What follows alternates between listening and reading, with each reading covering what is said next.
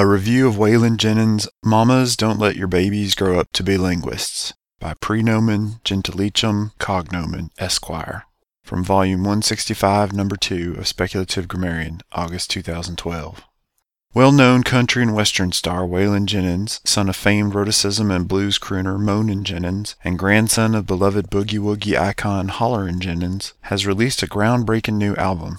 This, his 10th album in a 23-year career, is poised to become his artistically and stylistically most successful effort yet.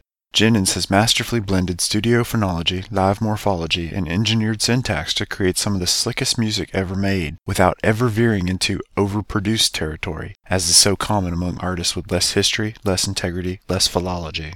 His music is vibrant, sonorant, resonant, even sibilant at times, but never schmaltzy or schwaltzy. After rocketing up the LSA country and western charts, Mamas Don't Let Your Babies Grow Up to Be Linguists has been number one for six weeks in a row, and deservedly so. The title track is a soulful ballad in the classical country and western style, eschewing the crossover-friendly pop elements that have fueled the rise of Koine Chesney, Keith Urheim, Falsetto Hill, and Triller Swift. Jennings showcases the kind of talent that made his own heroes, George Stratification and Willie Naselson, household names in their day.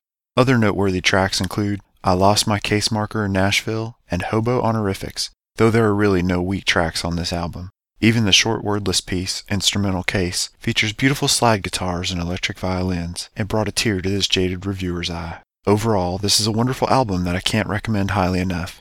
I rate it 5 out of 5 glottal stops. Uh, uh, uh,